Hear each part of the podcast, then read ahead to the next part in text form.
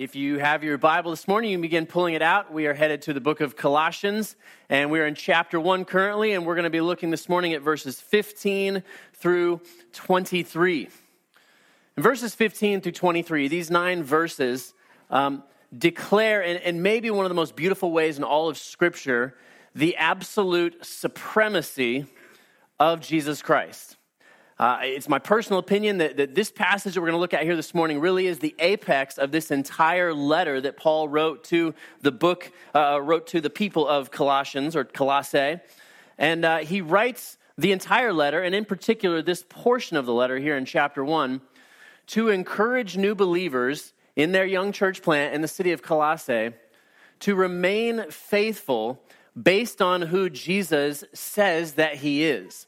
And the reason that he wants to give them this encouragement is because they, like us, lived in a culture where there were many other voices that would take a little bit of Jesus, a little bit of spirituality, but then twist the realities of the gospel and twist the realities of the New Testament into something else.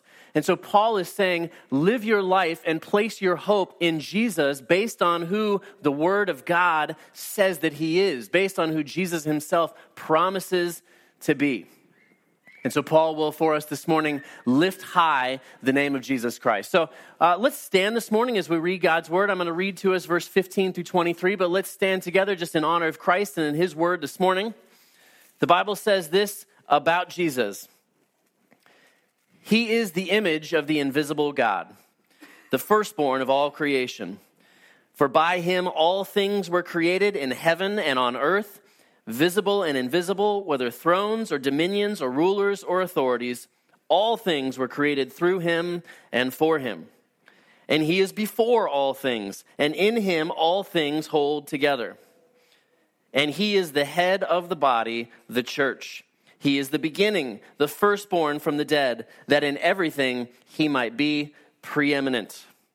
For in him all the fullness of God was pleased to dwell and through him to reconcile to himself all things, whether on earth or in heaven, making peace by the blood of his cross.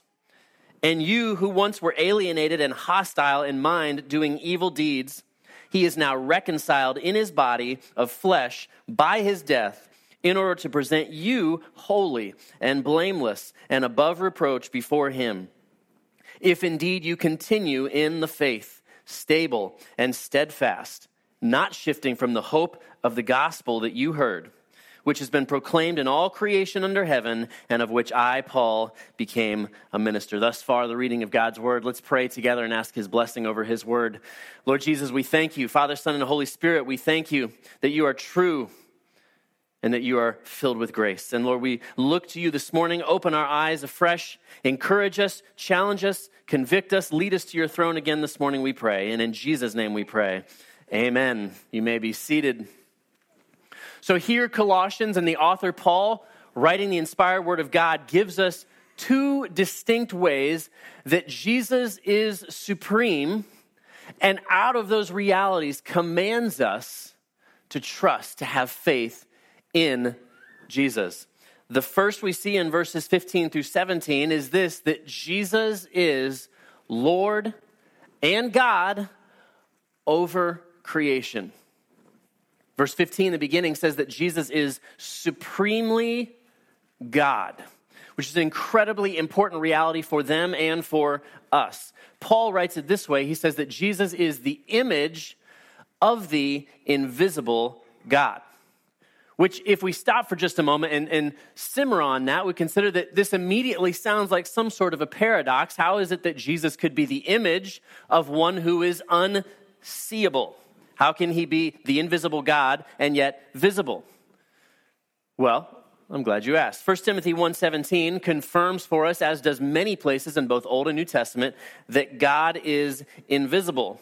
And yet Paul here says that Jesus in the flesh is the visible image of the invisible God.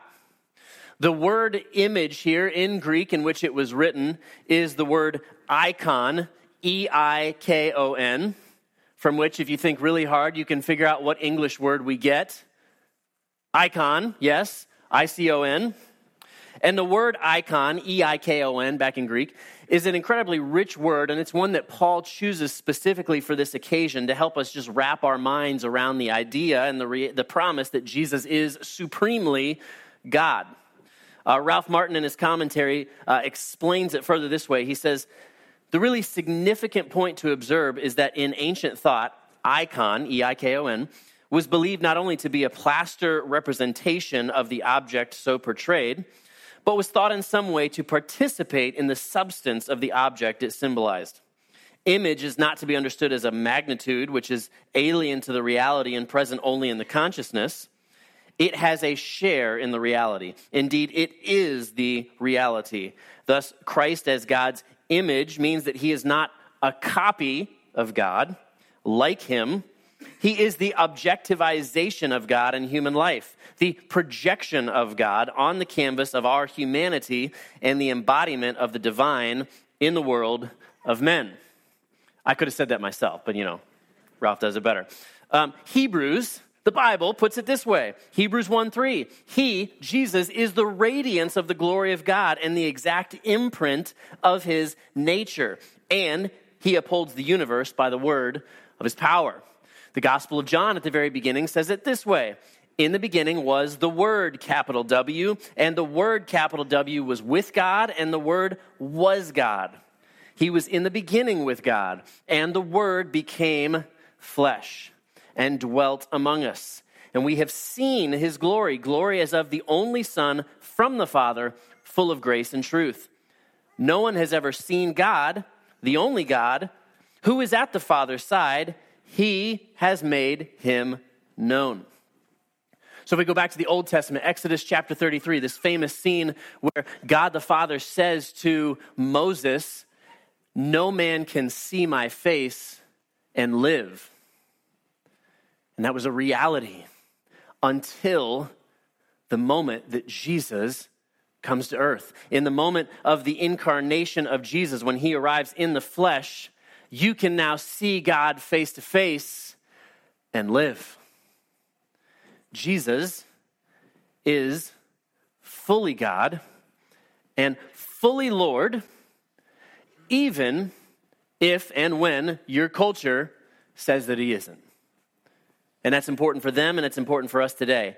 In the Colossians era of history, uh, there was an early heresy, an early cult religion known as Gnosticism. Have you ever heard of Gnosticism?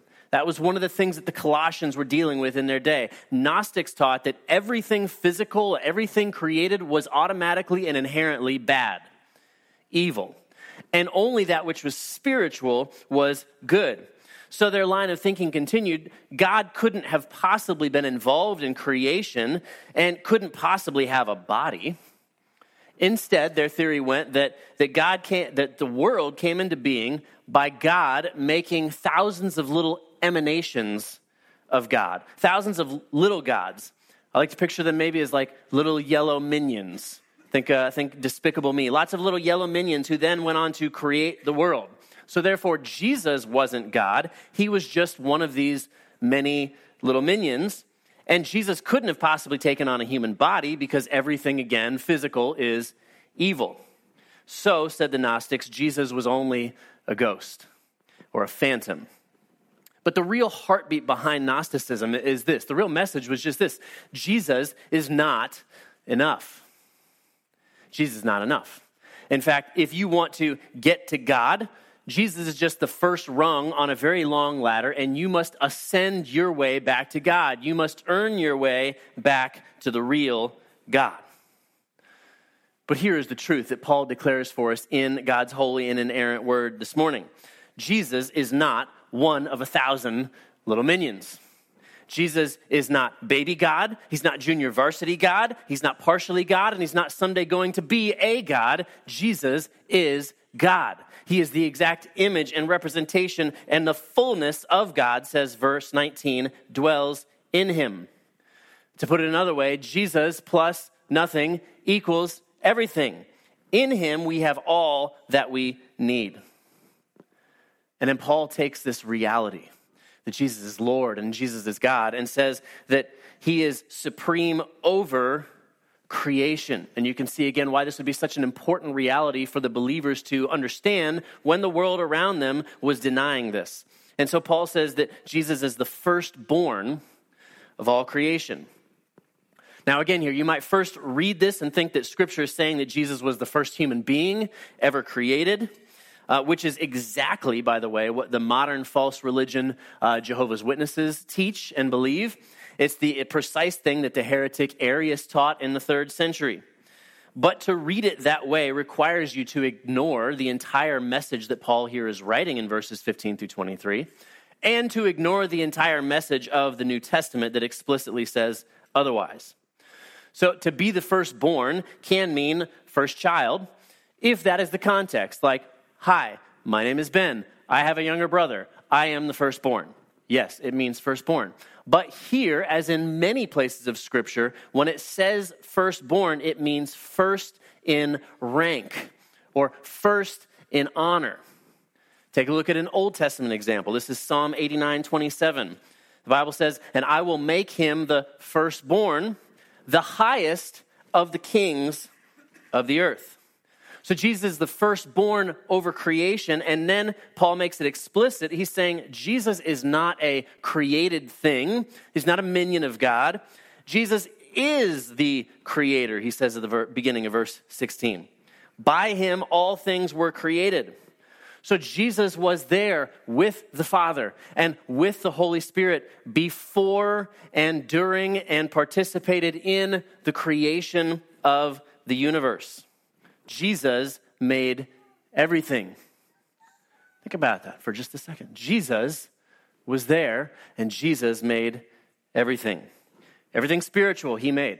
Everything physical, he made. All seven days of creation, Jesus was there. Jesus made every throne that anyone might sit upon. Jesus made every angel, everything, he made it. And then Paul goes further. He says, Jesus is not only the author of creation, but Jesus is the, the goal. That Jesus is, uh, Jesus, all things are created for him, says the second half of verse 16. That everything begins with Jesus and everything will return to Jesus. In Revelation, he says, I am the Alpha and the Omega. But I especially love the way that it's written in Philippians chapter 2, where in verse 10 and 11 it says that, that one day every knee will bow. And one day, every tongue will confess that Jesus Christ is Lord to the glory of God the Father. And then Paul says that Jesus is the sustainer. He's the creator and he's the sustainer. So Jesus didn't just make us and then leave us. And that actually speaks to another false belief that really began during the era of the, uh, the United States founding, which was the, the false God and the false notion of deism, which stated essentially God is a clockmaker or a watchmaker. God made everything and he, he started the clock and then he walked away and said to all of creation, okay, now you take care of yourself. And nothing could be further from the truth. Paul says Jesus is the sustainer of the universe. He is intricately sovereign over and personally connected to the smallest molecule and every corner of the universe. He is over having created and sustaining all of it. So, what? What do I do with this? Well, Paul challenges us and says, So put your faith and your trust in Him alone. If Jesus is who he says he is, then he deserves all of our trust in him as scripture has revealed him to be Lord and God over every corner of creation. You know, we, we see the same nonsense uh, regurgitated in our everyday lives in this culture as well. The same voices pop up and say, Jesus isn't really this, Jesus isn't really that, the scripture's not really this, scripture's not really that. Um, the first of the, of the, the ideas that we hear in our own cultures goes something like this, right? Jesus had a lot of good things to say, but he's not really God. Right? We've heard that conversation before. A lot of interesting things, spiritual guy, moral guy, but he's not really God. I offer to you the wise words of C.S. Lewis in Mere Christianity. He says, I'm trying here to prevent anyone from saying the really foolish thing that people often say about him. I'm ready to accept Jesus as a great moral teacher, but I don't accept his claim to be God. That is the one thing we must not say. A man who was merely a man and said the sort of things Jesus said would not be a great moral teacher. He would either be a lunatic on a level with the man who says he is a poached egg, or else he would be the devil of hell. You must make your choice. Either this man was and is the Son of God, or else a madman or something worse. You can shut him up for a fool, you can spit at him and kill him as a demon, or you can fall at his feet and call him Lord and God. But let us not come up with any patronizing nonsense about his being a great human teacher. He has not left that open to us, he did not intend to. Another one of the, the lies that we hear in our own culture, in our own day, is hey, Jesus is cool and all, but you've got to do it yourself. You've got to earn your way back to God. You've got to be a good moral person. It's up to you. And hear me clearly anyone who tells you that good works are the root rather than the fruit of salvation or anyone that tells you that salvation can be achieved by, by your effort rather than the radical free grace of Jesus Christ on your behalf is speaking the same lies that Satan speaks, who masquerades as an angel of light. That is why the false religions of our day are so attractive because they immediately speak to that heart that says, I don't need God's help, I can do it myself. Thirdly, we hear that in our own culture and day, we hear the, the voices of relativism or of tolerance, um, the, the well meaning maybe at front, but when you dig down, you see what it really is the language of coexist. Can't all the religions just get along together? Um, and that's the, that's the phrase that says, believe whatever you want to believe, because always lead to heaven, always lead to God. But, beloved, John 14, 6 says otherwise, doesn't it? Jesus says, I am the way, I am the truth, I am the life. No one comes to the Father but through me.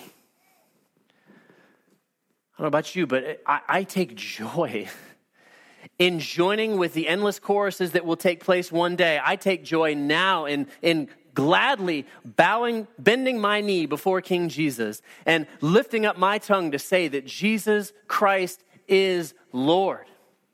He is God over all things. Amen. If there was a place to say amen, this is the place to say amen. Jesus is Lord. He's God. There is no second place. He's not baby God, he's not junior varsity God, and you do not have to earn your way to heaven because you can't and because Jesus has already made a way. And so, He gives my life meaning. He gives my life purpose. His instructions are my instructions. I'm not in charge, He's in charge. And I want to live my life the way that He has called me to live. I trust Him. He's sovereign, He's Lord, He's God, not just of the universe, but I choose to say, Lord, you are my God. You're my Lord. Secondly, it's only Two point sermon today, guys. Can you believe it? that means it's going to be long. Jesus is Lord and God over the church. We see this play out beautifully in verses 18 through 23. Jesus is Lord and God over creation, and Jesus is Lord and God over the church. Verse 18 again. And he is the head of the body, the church. He is the beginning, the firstborn from the dead that in everything he might be preeminent. So here, Paul says beautifully that Jesus is supreme over the church and that he is, and because he is Lord over life and death. Again, we get this phrase firstborn. Firstborn, though, this time from the dead. Again, firstborn meaning first in rank, first in honor. Not that Jesus was chronologically the first to be raised from the dead. We know, we see in the New Testament that Jesus raises Lazarus from the dead. He raises Jairus' daughter from the dead. And then we will see Jesus die on a bloody cross and be raised from the dead three days later. So the point is not that Christ is the first raised. The point is that if Christ is not raised, then none of us can or ever will be raised. Jesus' death on our behalf and Jesus' resurrection establishes that he has all power and he has made a way for us to join with him in his death and with him in his resurrection to new and eternal life. Jesus is sovereign Lord over salvation. He is Lord over the redeemed, He is Lord over the church, all of those who are identified here and in many places as one body, and He is the head of the church. Paul goes on in verses 19 20 through 22. For in him all the fullness of God was pleased to dwell, and through him to reconcile to himself all things, whether on earth or in heaven, making peace by the blood of his cross. And you who once were alienated and hostile in mind, doing evil deeds, he is now reconciled in his body of flesh by his death in order to present you holy and blameless and above reproach before him. Jesus is supreme in reconciling alienated, hostile sinners like me and you and the rest of the world. Jesus is Lord over that as well. If we hear the solution, then we've got to understand the problem, and that is that every single member of humanity for all time, doesn't matter who you are, when you lived, what you did, every single one of us since the fall of Adam and Eve is alienated, relationally separated from a holy and righteous God sin is a huge problem. And this, too, is something that our culture does not like to be reminded of. We'd much, matter, much rather think in terms of look, look at all the good things that I've done, and I can do this my way, and I can accomplish this on my own. But God, without God the Father's reconciling grace through Christ, each one of us would be and still is outside of his grace hostile towards God, enemies with God, making ourselves enemies with God and relationally separated from God because of our sin. Get the picture here. This is the, the angry child who is pushing himself or herself away from God. We are the one with the attitude problem. It is our sin, and we bring nothing to the table to solve it. Romans chapter 3, verse 10 through 12. As it is written, he's quoting the Old Testament none is righteous, no, not one. No one understands, no one seeks for God. All have turned aside. Together they have become worthless. No one does good, not even one.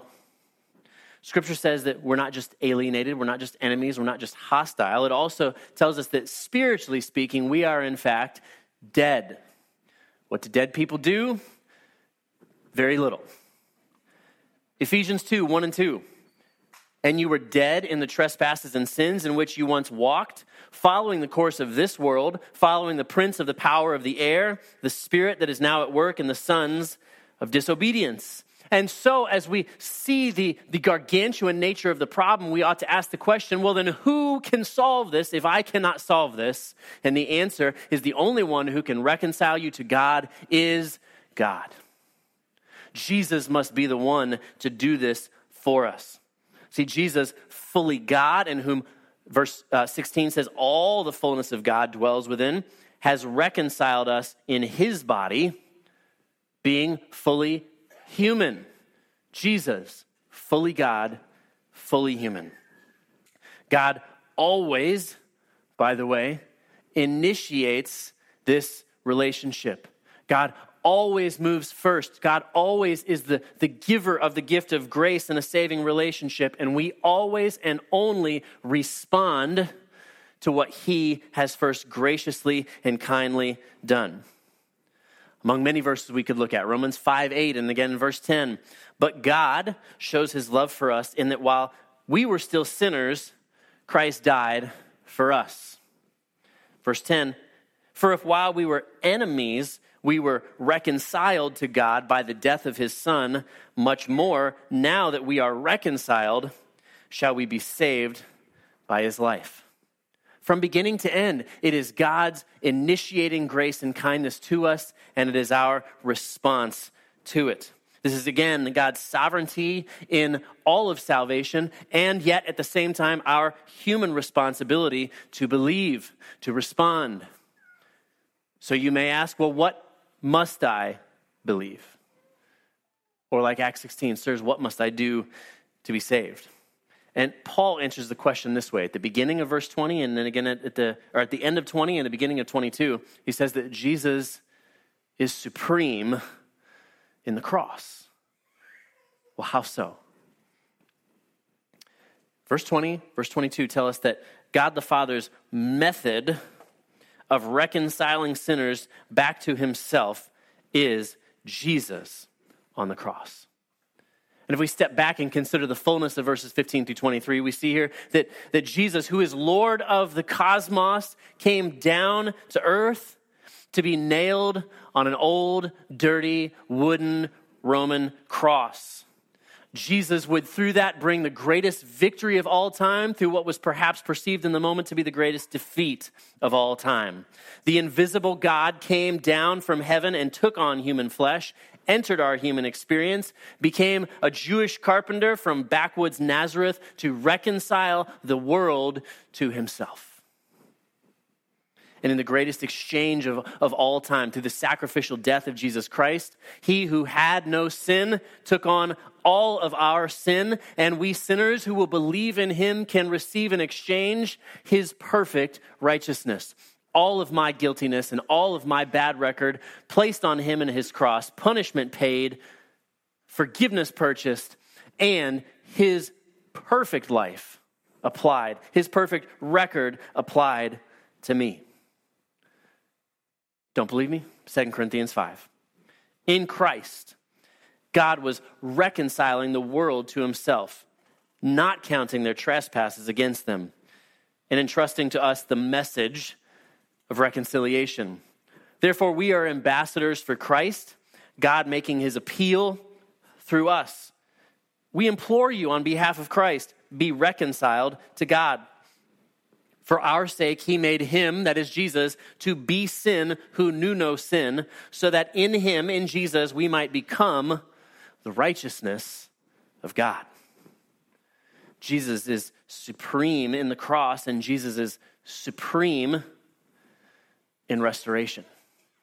Jesus reigns supreme in, in restoration. We see this in verse 21 and again in verse 22. Colossians says that Jesus came to restore all things do you see the gargantuan nature of what Christ has come and has accomplished and continues to accomplish? He came to reconcile all things. So that means that creation itself will be fully restored one day. There was a moment with Adam and Eve in which paradise was lost, but there will be a day that we look ahead to when Christ returns where paradise will be restored. That this old busted city will become, says Revelation, a new city filled with believers praising God for all time, minus sin and death and sadness and tears and destruction. And Christ has done 100% of the work already. His good work is sufficient. And God here, says Second Corinthians, is appealing to you. He is calling out to you. He is inviting you. And as a believer, I implore you if you have never been reconciled to God, He makes His invitation to you this very day. Be reconciled to God. It's not out of your striving, it's not out of your social conscientiousness. It's not out of your good works or your good deeds. It's not a scale. Do my good deeds outweigh my bad deeds today? It's His grace and His mercy freely offered to you, and all you have to do is believe. Lord Jesus, I believe that who you say you are is who you really are. And I accept the free gift that you have offered to me. I don't want to be Lord anymore. I want you to be Lord over my life. And you can be restored.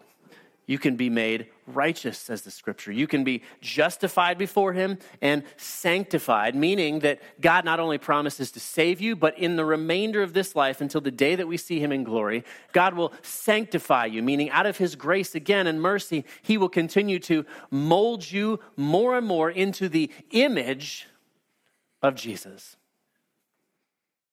Not that you become a minion or, or, baby Jesus, but that you become a, a brother and sister in the family of God. Christ is the head, Christ is our brother, God our Father, the Holy Spirit within us. Jesus' purpose here is to present you, says Paul, holy, without blemish, and free from every accusation.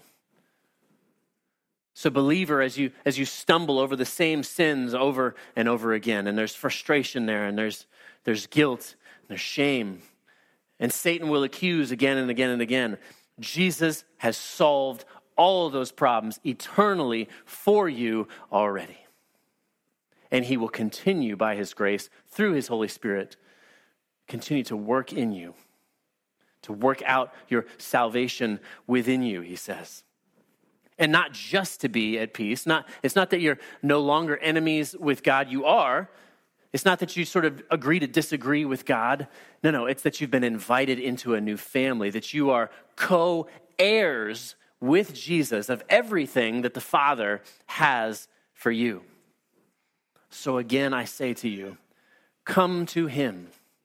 Trust in Jesus as he has revealed himself to be as the Son of God, as Lord and God over creation and Lord and God over the church.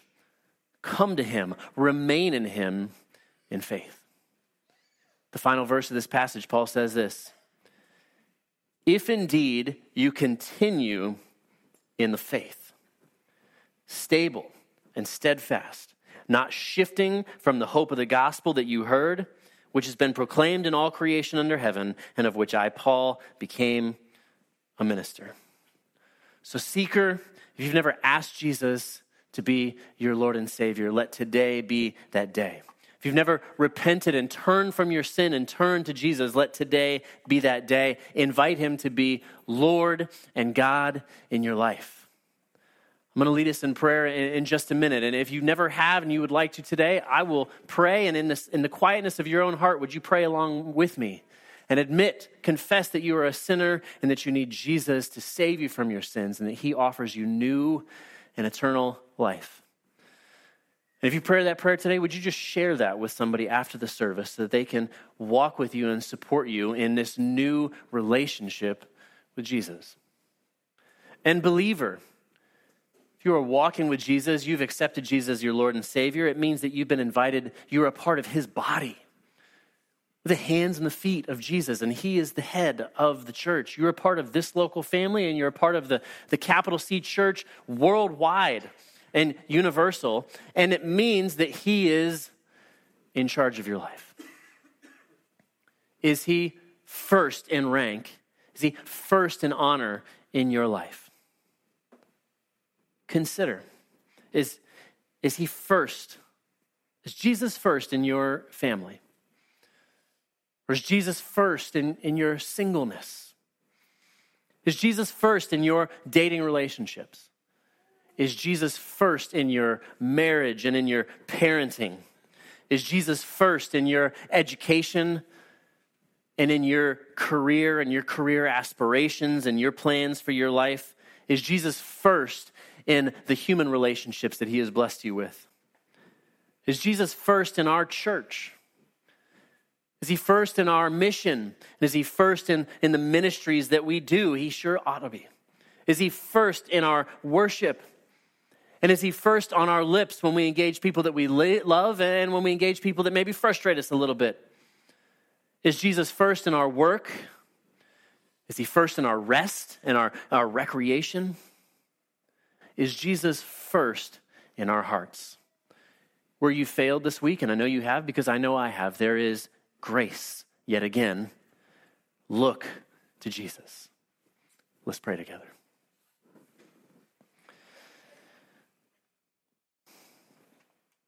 Father, Son, and Holy Spirit, we come before you convicted by your word, hopeless on our own, and filled with an unshakable hope and an unshakable faith because of what you, Jesus, have done, are doing, and will always do. Because of who you, Jesus, have been, are now, and will always be Lord and God. And so, Father, we bow in our hearts, we bow our, on our knees before you.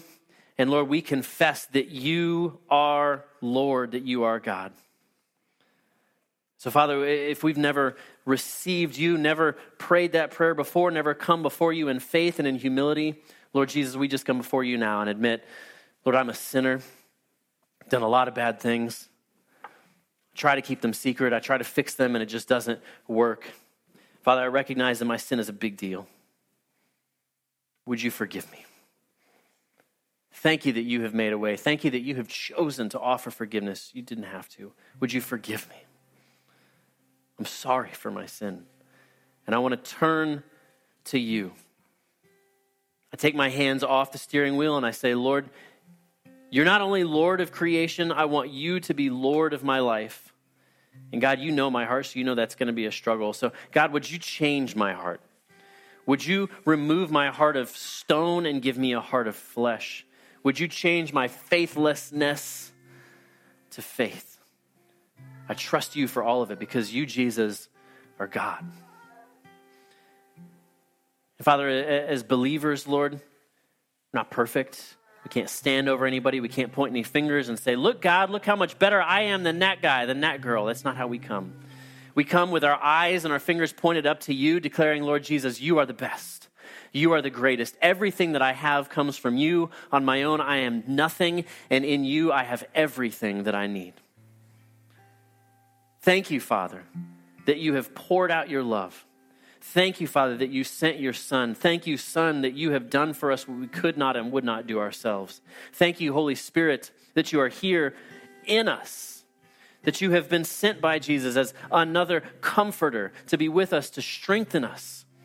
That you've given us new life and new hearts, that we can say no to sin and yes to obedience, that we can trust you. And Lord, would you help us to trust you? And Lord, would you make us ambassadors? Help us to share the same good news that we ourselves have experienced. Help us to share it with our words and with our lives with others. Lord Jesus, you're number one. We give you all the praise, we give you all the glory. You are holy. You are good. We pray this in your name. Amen.